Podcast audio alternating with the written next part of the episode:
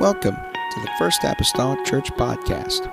Our church mission is to love as God loves, showing compassion to every soul, thus winning those souls and equipping them to be sent out to plant and to harvest.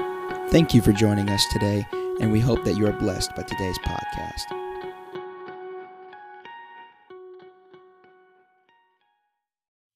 give her royal estate unto another that is better than she. Verse 21. And the same pleased the king and the princes, and the king did according to the word of Memucan. Verse number one of chapter 2. After these things, when the wrath of King Ahasuerus was appeased, he remembered Vashti and what she had done and what was decreed against her. This really kind of went on a different turn than what I was expecting to concentrate, but I just follow the way the Lord directs. All right? I want to talk tonight about a sigh of, re- of regret. Usually we'd say a sigh of relief. I'm going to talk about a sigh of regret. Of regret. Let us talk to the Lord. Jesus, we need you tonight. God, we appreciate your spirit. God, having the ability to come in here, Lord, on a Wednesday. God, to center our lives once again around your word. These are the words of life. Help us, God, to accept them, Lord Jesus, to apply them, Lord, as such in our own lives. And we'll fail not to thank you, God, for what you accomplish in the name of Jesus Christ that we pray. Amen. You may be seated in Jesus' name. Much of what we spoke of last week was the events that took place that created a vacancy in the Persian kingdom, the Persian Empire, that makes way for the fulfillment of Esther uh, coming into that kingdom and finding her place as, as queen.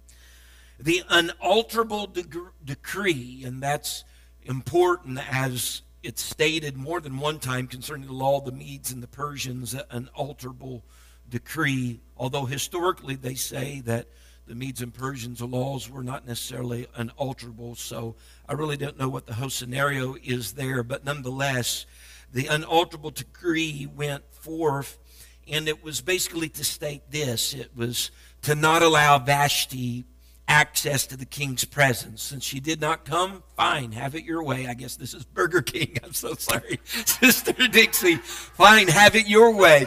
It caught after is already out my mouth, and then I thought about you being here. Your mind works in like many seconds, and it just all just went. But nonetheless, I apologize. There's nothing intended in any of this. Amen. But it was basically then if you're not going to come before the king, then so be it. Maybe that's better. So be it. Then you don't have to worry about coming before him anymore because this is going to be part of the decree. Not only that, there's going to be a rule or a law or a decree that's going to state then that they will find somebody better than she, better than Vashti. Vashti. Uh, better, though, in the minds of these men that are uh, coming up with this and present it to the king, all of the, the nobles of the king that's presenting this to the king, better in the minds of them and the men meant that the next queen would be more compliant because in everybody's estimation, Queen Vashti wasn't. She did not come when she was literally commanded to come. She did not come. And so the one that would be better than she would be one that would be more compliant than she, one that would be more quote unquote obedient than she. And so we will see this, this character contrast, though, very soon, very soon between Vashti and Esther, as it seems that Esther seems to please everybody that she meets. You find this in chapter 2. You'll find this even going forward that it seems like she pleases everyone that she meets. And with good reason, though, we understood in chapter number 1 that Vashti did not come before the king uh, when she was commanded because she was safeguarding her own dignity. No one else seemed to be looking out for that. She was safeguarding her own scruples since we might say plainly her husband didn't.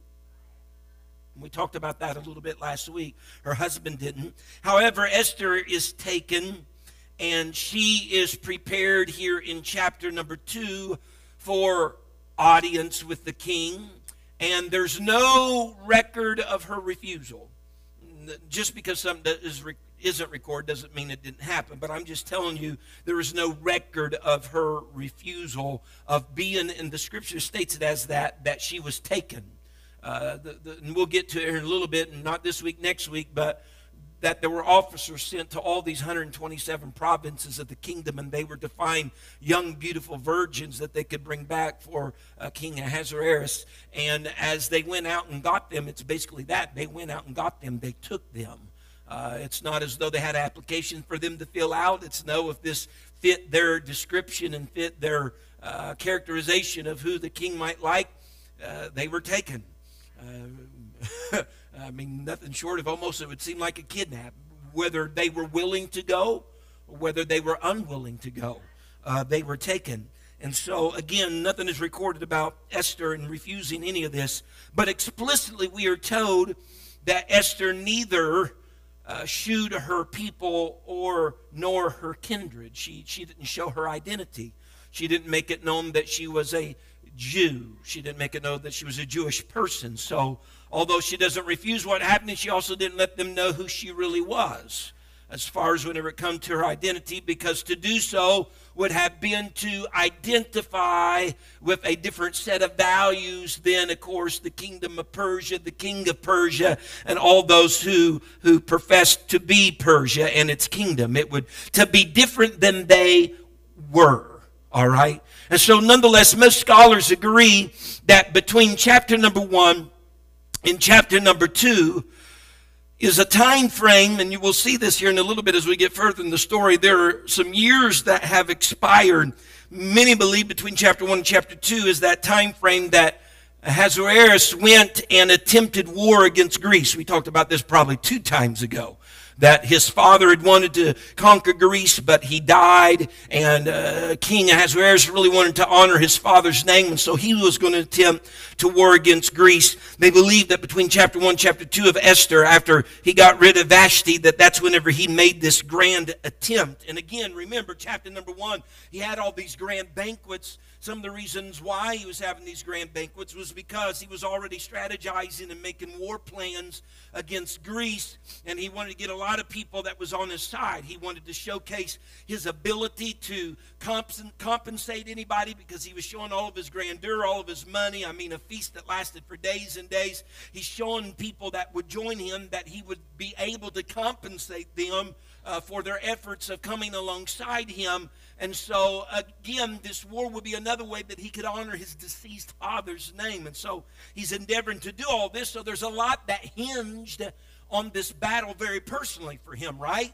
Uh, he's showing his clout. He's showing he can come through and, and compensate the military that are involved in this. He's going to show honor to his father. So personally, he has a lot hinged upon this. But history records that Ahasuerus going out, going to go conquer Greece, was rather conquered himself.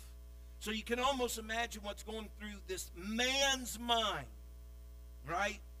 That has some personal things at stake, going to do honor to his father. And that didn't happen.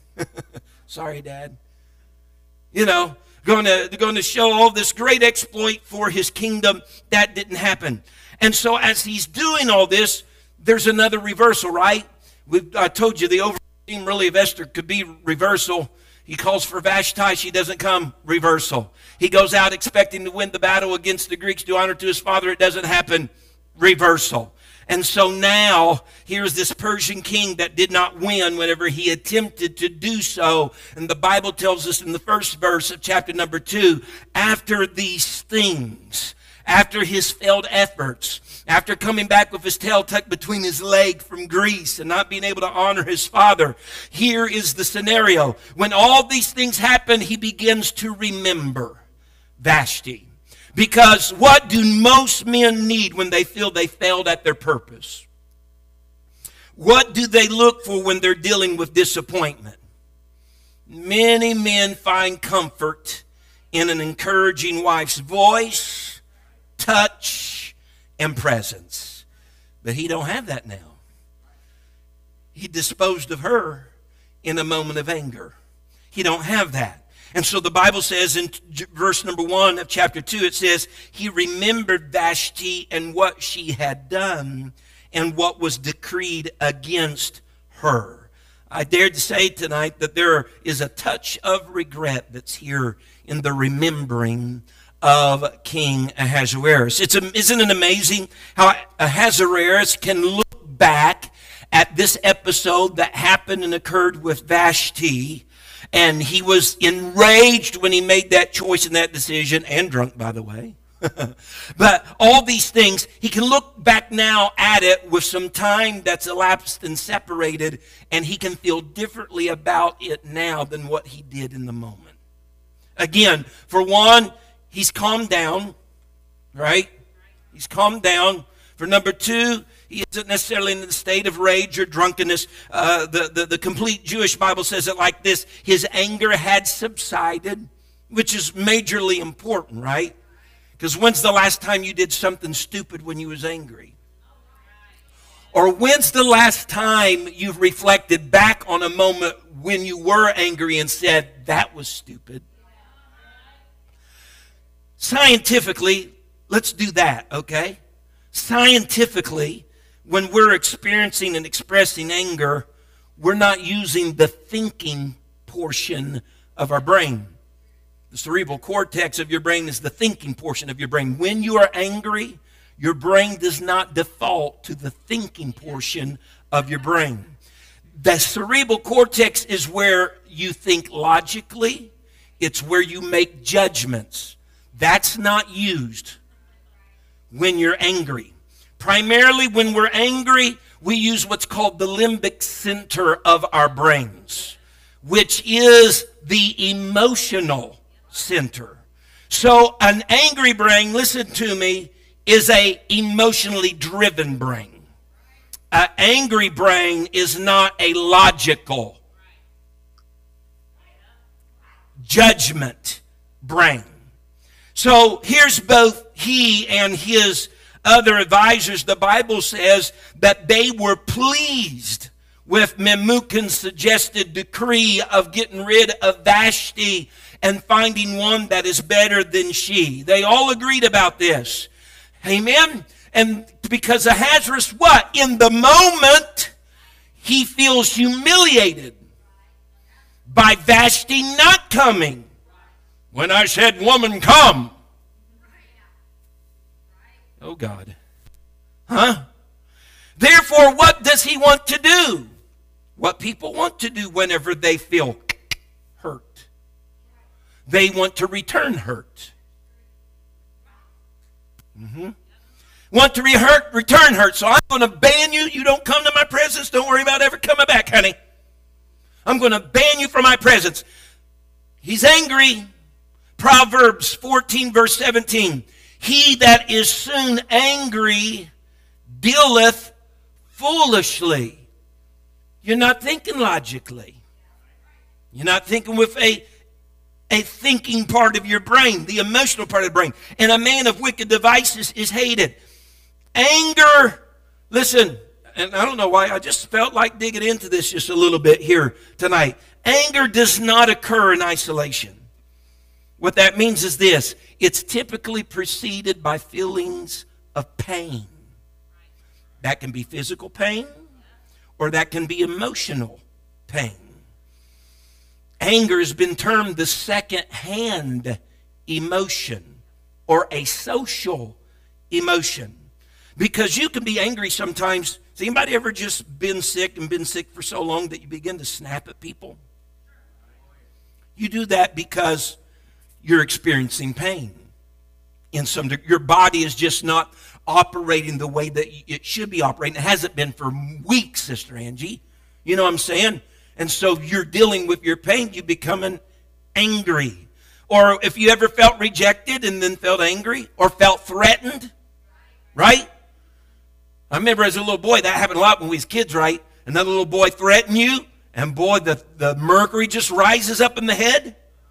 Huh or even experiencing a loss, a loved one, a job, anything. Can't find something that you know you have?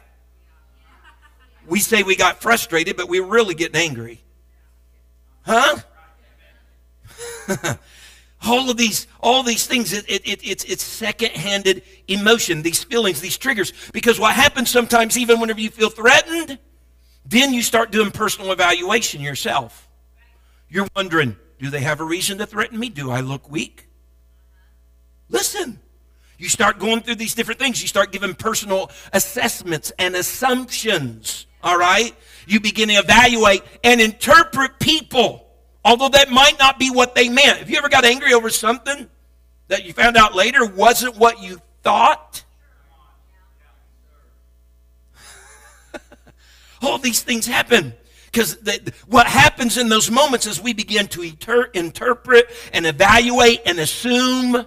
When we begin to do all that, we start to believe that someone is hurting us, whether it be emotionally or physically. Sometimes it can be yourself hurting yourself. You ever been angry at yourself? Anger is a substitution emotion. What do you mean a substitution emotion? Because most, I'll say most, people would rather feel angry than to feel the pain they're dealing with. Whether it's literal or, again, emotional. Because feeling angry brings feelings what? Whenever you're angry, you're not feeling so bad, are you? You're feeling you take a tiger by the tail. There's a little bit of righteousness, a little bit of power, a little bit of superiority. Oh, God. Let's be honest. A little superiority with all this moment. And so it's a substitution emotion because I don't want to deal with the pain I'm feeling. So I'll be angry so I don't have to deal with that. I'll put that off. In many regards, becoming angry is a distraction from the pain. They hurt my feelings, I'm going to get mad. Because I don't have to deal then with the emotional side baggage of being hurt if I get mad. I, it gives me a different feeling. I feel in control. Ahasuerus interpreted Vashti's refusal, no doubt, as disrespect to him. He becomes angry. Why? He didn't want to deal with the pain of his humiliation in front of all these other people. Everybody doing all right? It's okay to analyze scripture like this? Didn't want to deal with the pain of all this other stuff that was coming about. And so what, what could Ahasuerus, and this is just a what if, I'm just trying to be a man here, okay? What could Ahasuerus be assuming whenever she didn't come if he would start to evaluate his role as king? Could he start questioning his influence? Could he start questioning whether he was mighty enough to go to warfare against Greece? But rather, Sister Sheila, than process all of that, he burns with anger. Because it's easier for him to be angry with her than to feel vulnerable with the feelings that are within himself.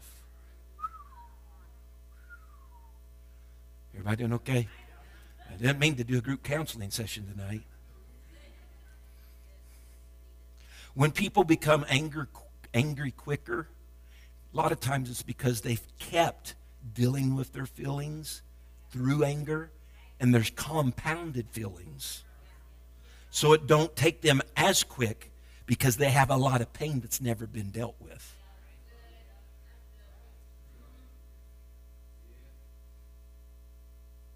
I'm just pausing here.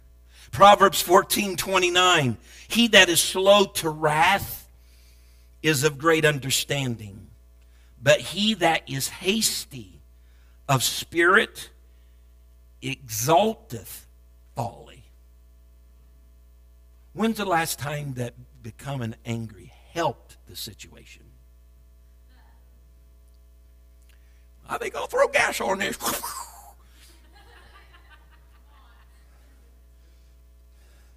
Whenever the king decided to support the decree the Bible says in verse 12 of chapter 1, he was very wroth and his anger burned in him. Therefore, again, his decision that he's going to make, although he's getting some information from guys, he's agreeing with what they're saying. His decision was an emotionally driven decision, not a logical, not a logically driven decision. And so he didn't use good judgment when he made his decision. So now, after everything's calmed down and he's sobered up, and he's come back from war with his tail between his legs, and he wish he had mama to lay his head on.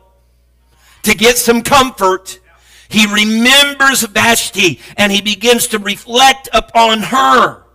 Someone say amen. Let's go, let's go another direction here for a moment. Because and although this is of his own making, I just feel like the counselor up here tonight. Though this is of his own making, when children grieve, we've read the book. Whenever a person is experiencing grief from loss of any type, which can mean loss that you helped create, which would be Ahasuerus's episode. Whenever you re- experience grief from loss, it causes our brains to review a relationship and discover everything it thinks could have ended differently, better, or more. Here's a man doesn't have mama to go home to now. He's, he's dealing with the grief of his loss and he's looking at everything. What more could have I have done? What could have I done differently? What could have been done better that we wouldn't have reached? Believe the king's having some second thoughts here about what was done to Vashti. He, he's emotionally now in chapter number two, he's emotionally in a better place, all right? Emotionally better suited to reason out all the circumstances of what already happened. He's a more pleasant Ahasuerus to reflect on Vashti's positive features and her positive traits. But here's the fact of the matter nothing can be done because it's done. Again, When's the last time you looked back on something you said or done in a moment of anger and thought, boy, that was stupid? Well, it was. Because logic and judgment were off the table in that moment. Let me just say this. This is kind of heavy tonight, isn't it? I feel just like, ooh. Don't live life with regrets. Don't be quick to get angry. Anger happens, yes. Be angry and sin. No, we have scripture. All this stuff. Yes, yes, yes, yes. But what I'm saying is don't don't don't let that be the go-to because of other things that are being undealt with. Amen? Now, let's see what happens in Esther 2 and verse 2, because it goes on here. Because these other servants that he has around him kind of see him in this contemplative state and they're going to offer a diversion to get him out of it. Look at this. Esther 2 and verse number 2. Then said the king's servants that ministered unto him, Let there be a fair young virgin sought for the king. Because why? The king's remembering Vashti and he's being a little regretful. Let, let there be fair young virgins sought for the king, and let the king appoint officers in all the provinces of his kingdom, that they may gather together all the fair young virgins unto Shushan the palace, to the house of the women, unto the custody of Hegai, the king's chamberlain, keeper of the women, and let their things for purification be given them, and let the maiden which pleaseth the pleaseth the king excuse me, be queen instead of Vashti, and the thing pleased the king, and he did so. So, again, the servants have picked up on this reflective, contemplative king over there staring at where Vashti used to live. You know what I'm saying? Uh, maybe with a little mist on his eyes. Is he going to cry? You know, he, he's there being very contemplative. And so they think we got to shift him out of this mode right? We got to get him out of this. So we got to distract him with something else. We got to move the king forward in finding his replacement.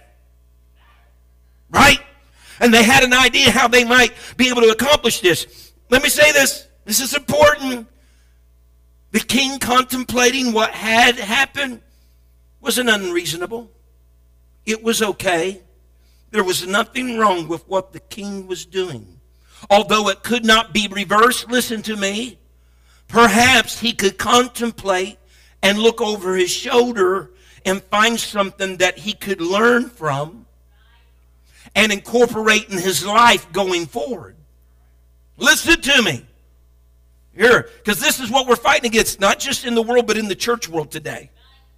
And that is this that it's no longer proper for anybody to analyze their mistakes. No, no, no, no, no, no, no, no. Because all I hear all the time in the world and in the church world, constantly, oh, it's okay. Just go on.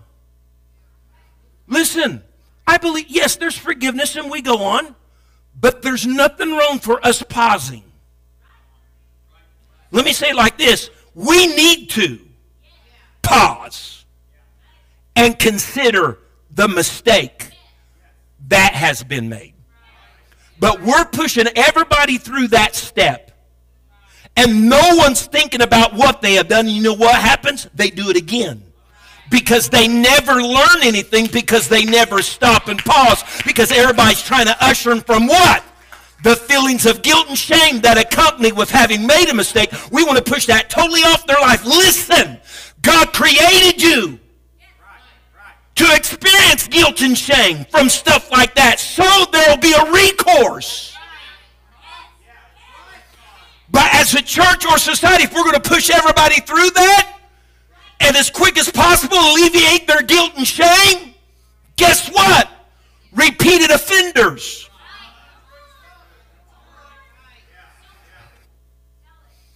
Oh, Jesus. Amen. There's nothing wrong with analyzing our mistakes. I wish we had taken, I wish we've taken more time to sit down with what we've done wrong rather than repeating them. But that's not the way society teaches us. And that demon has slipped into the church.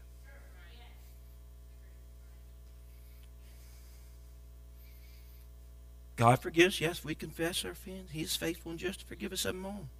And He does. But that doesn't mean He didn't create those feelings of guilt and shame to arise in our lives, to help us in our reflection, to help teach us some lessons for taking steps forward. There must be balance. You don't have to wallow in your guilt and shame, but you need to acknowledge it and why it's there. What brought that about? Feel it, embrace it, process it, and then move forward. But don't skip over it. We're the generation of the skipping over that part. That's the reason why sometimes we don't even allow people to repent in the church. We don't want you to feel bad about anything of your past life, the way that you lived before God. No, get through that. He's got great things for you. He does, but let's acknowledge who we were before we came to God. Mm-hmm. Yeah, it's important. We'll, we, will we will look at Calvary differently. When I understand that he was tempted in all points as we are, yet without sin, and whenever I realize he wasn't there for his own things but for mine, if I take a moment and then consider who I was and that I helped put him on the tree, it might make me think twice about betraying the blood that he shed from the tree. Amen. We don't need to skip over it. But what are the servants doing? Diversion Oh, well, let's get back to replacing Vashti. I know you're thinking about her and you have longing and regret. Oh, the can't get over it. Let's go find a replacement for Vashti. I mean, we'll get an officer to all the one for each 127 provinces that you have. You're the man. Look at that kingdom. And we'll make get all the young. Listen to me. We're laughing at it. We do the same thing in our generation. The verbiage is just different.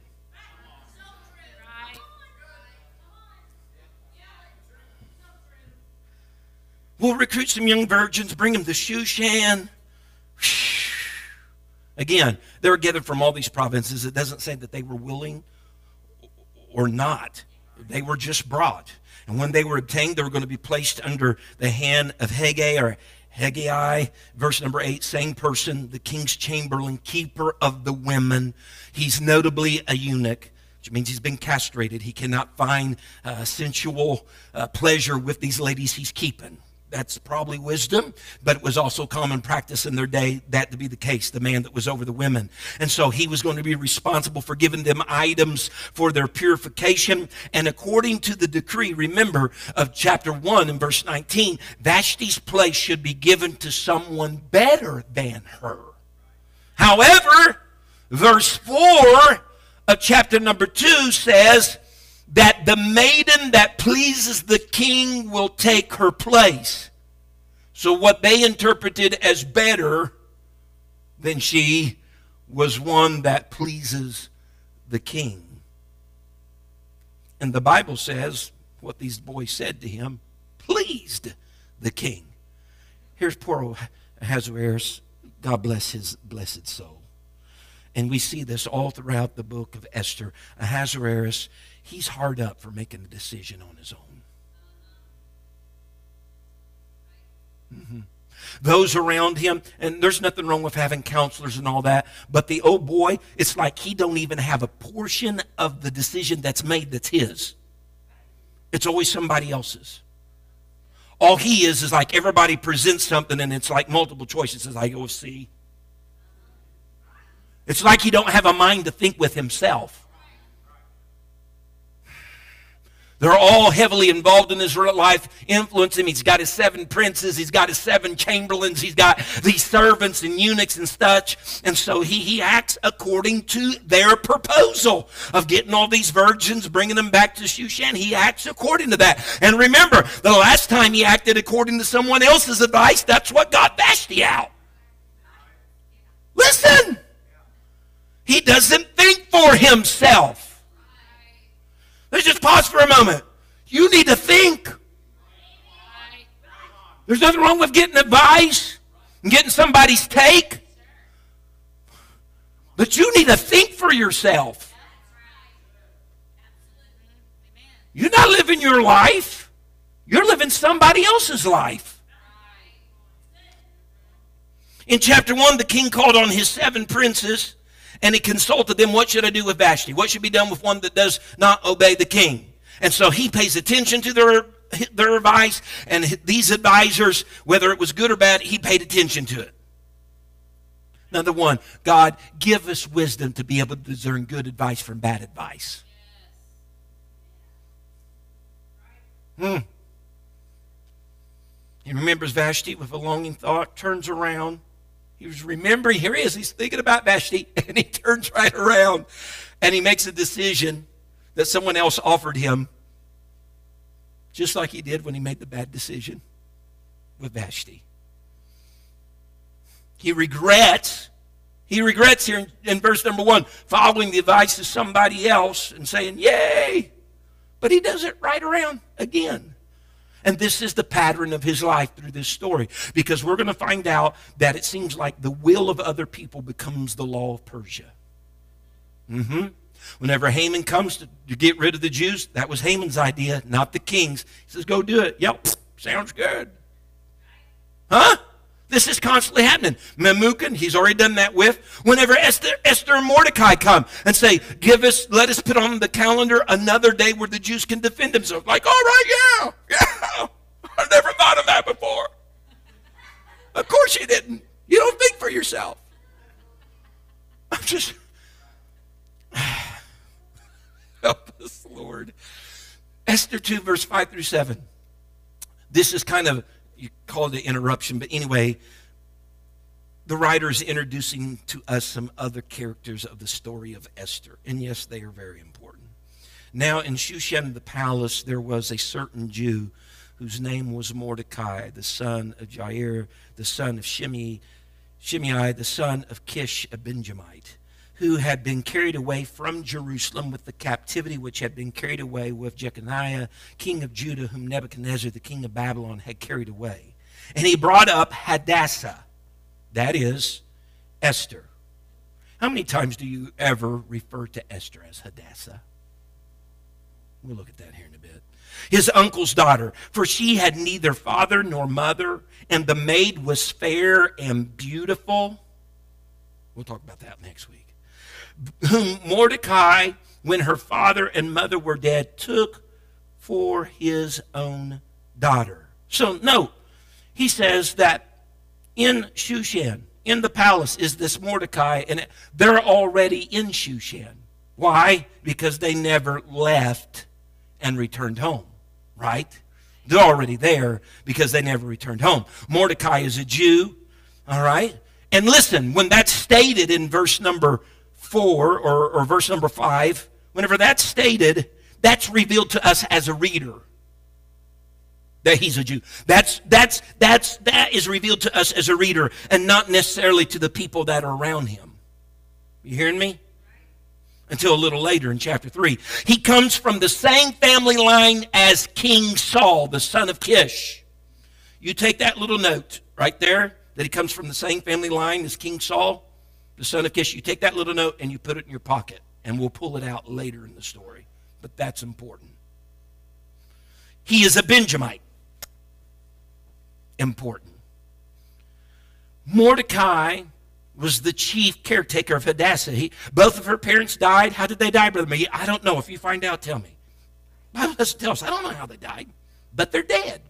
And he took it upon himself to raise and rear this, this girl, Hadassah, as his very own daughter. Hadassah, the Bible says, was Mordecai's uncle's daughter. Don't you love? I love people when they describe me family relations like that. Who is that? Oh, that's my my my. That's my brother's daughter's uncle. You know what? Just say what it is. It's his cousin. Mordecai's uncle's daughter is his cousin. Who's your uncle's daughter? Your cousin. I just hate when people go down this road. She's your cousin. Huh? That's right. It, it makes me deal with pain and I become angry. I try not to deal with it. It's your cousin.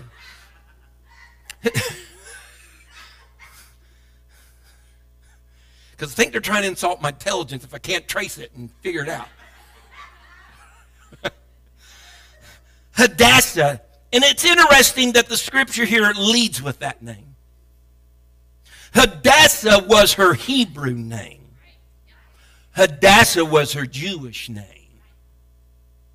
And he led with that. And I think that's important because Esther is her Persian name. Mordecai raised her to be Hadassah, the Hebrew, the Jew. She was reared in the ways of Judaism, but she will follow the path in our story of a pagan woman, Esther for a good portion of our story. I'm going back up here for a moment. Just follow me. I don't have a whole lot of time left, personally. Someone say, Yay. Parents, you can raise them one way, and they can turn out another person. You can try to rear Hadassah and end up with Esther. But you can also raise them as one person, and your voice of influence can steer them to be another person. That's really what Mordecai did because he's the one that said, Don't reveal your identity. Look at it. Esther 2. This happens twice in this chapter number 2. In verse 10 and verse 20, look at them both. Esther, verse 10 first, Esther 2.10, Esther had not shewed her people nor her kindred, for Mordecai had charged her that she should not shew it. Verse 20 reiterates it. Esther had not shewed her kindred nor her people, as Mordecai had charged her for. Esther did the commandment of Mordecai like as when she was brought up with him. She was just being obedient. Now, Esther, which she is commonly called in the book of Esther, you don't see very many times at all she's called Hadassah. She's called by her Persian name. She's in the Persian kingdom. But she's not trying to be different from the Persians either. She's remembered by her Persian name, which many believe is derived from Ishtar, which was a goddess, a goddess of love and a goddess of war, which coincidentally we find in Esther somewhat. She's going to spend one night with the king and secures her queenship spot, and she asks for another day for slaughtering. Amen. And so she's known by Esther perhaps more so because she subscribes to that style of life more so than being a true Jew, Hadassah. Everybody doing okay? I really don't have much longer. You're going to be so happy and thrilled. The short sermon I said, Sister Angie, for Sunday, it's coming on me.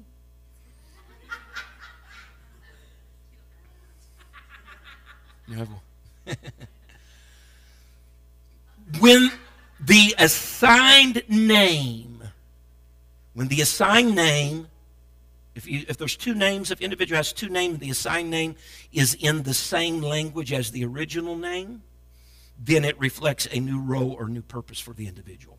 Case in point, Abram, Abraham, both Hebrew. Sarai, Sarah, both Hebrew. Jacob, Israel, Israel, both Hebrew. Just a change, a new role or purpose. But when a new name is in a different language than a previous name, it indicates a desire to give the individual a new identity in order to forget their past. For instance, in the book of Daniel, and you have the three Hebrew boys, there were new names given to them when they became captives of Babylon. Their names were changed. They were given Babylonian names, each, mind you, incorporating one of the gods of Babylon in their name. Let's consider their Hebrew names. Daniel, which name means God is my judge, became a Babylonian captivity. They changed his name to Belshazzar, which means Baal, B E L, protect the king. Baal was a pagan god. Hananiah, one of the three Hebrew boys, his name meant, Hebrew name, Jehovah is gracious. When he becomes a Babylonian captive, Shadrach, command of Aku, which is another Babylonian god. Mishael, Hebrew, one of the Hebrew boys, his Hebrew name, who is like God, his name means Meshach, who is what Aku is, Babylonian god. Azariah, Hebrew name, Jehovah is my helper, Abednego, servant of Nego, or servant of Nebo, a god of vegetation his captive name. Why? And that's what they called him. Listen, this is what we do, right? Because you don't you don't say, don't you remember Hananiah, Mishael, and Azariah? You don't. You say Shadrach, Meshach, and Abednego. Because that's what they were called in Babylon. That's what we remember them by. And that's what Babylon was hoping everybody would get. Remember them for where they were now compared to where they used to be. Wanted them to forget For, because if anybody ever said Hananiah, they're saying Jehovah is gracious. Anytime someone said Mishael, amen, they're saying who is like God. We don't want that type of stuff being spoken, those type of memories coming up in Babylon. No, we want your names to be talking about our God, not your God. Someone say amen. So we have Hadassah that she was brought up as is derived from the Hebrew word hadass, which means a myrtle tree. A myrtle tree. You can stand with me. I'm closing. A myrtle tree. What's interesting about the myrtle tree is this such a tree is known for its leaves, which release their fragrance only when they are crushed. There is no fragrance from the leaf unless it's crushed. But if you crush it, there's fragrance. And that really reveals Hadassah, Esther, getting back to her roots when she finally decides if I go before the king and I perish, I perish. It's her getting back to her roots when she's willing to expose herself as being a true Jew. She don't care anymore. What, why? What would bring this fragrance from her life now? Because her people is under some grave danger. There's the crushing. And that brings forth the fragrance from the life of the true Hadassah rather than Esther. She is the only lady in the story, only character in the story in the book of Esther that has two names. Only one. Primarily this, because she was a lady that was in a spot in the road where she was attempting to live two lives. Past life and the life in which the culture that she dwelled in. But when it's all said and done, We want her to be the Hadassah, the one she was brought up to be. Whew. Mercy, mercy, mercy. Let's lift our hands tonight. Bow our heads. Father, I need you, Jesus. Oh, search me, O God. Search me, O God. Help me, God, with my temperament. I pray, oh God, just in everyday practical life, God, and things towards you as well. I pray, oh God, today, help me, Jesus, to take time to contemplate and pause. Lord, mistakes and pains and failures. Help me, Lord, to feel the guilt and the shame. Help me to process it and then help me to move forward. Help me, oh God, not to create diversions for myself or others, to create diversions to try to move me past that point. That could be a repetitive point if I don't process, God, what has been done or what has taken place. I pray, oh Lord, today, God, help us, Jesus, to be what we've been called to be, what we've been reared to be. God, let that, Lord, have the preeminence in our life. Help us, God, not to accept any type of new label to try to get us to forget, Lord, our past, Lord Jesus, life of living for the Lord or as unto the Lord. Help us, God, to be sold out to you. I pray, oh Lord Jesus, in your name, and we'll glorify you, Lord, for what you do as we submit wholly unto you. In the name of Jesus Christ that I pray. And the church say, Amen. Amen. God bless you tonight in Jesus' name. Amen. Thank you for listening. If you would like more information about our services and activities, you can find us on Facebook, Instagram, and Twitter with the username FACMC. Again, that's FACMC. Thank you and have a blessed day.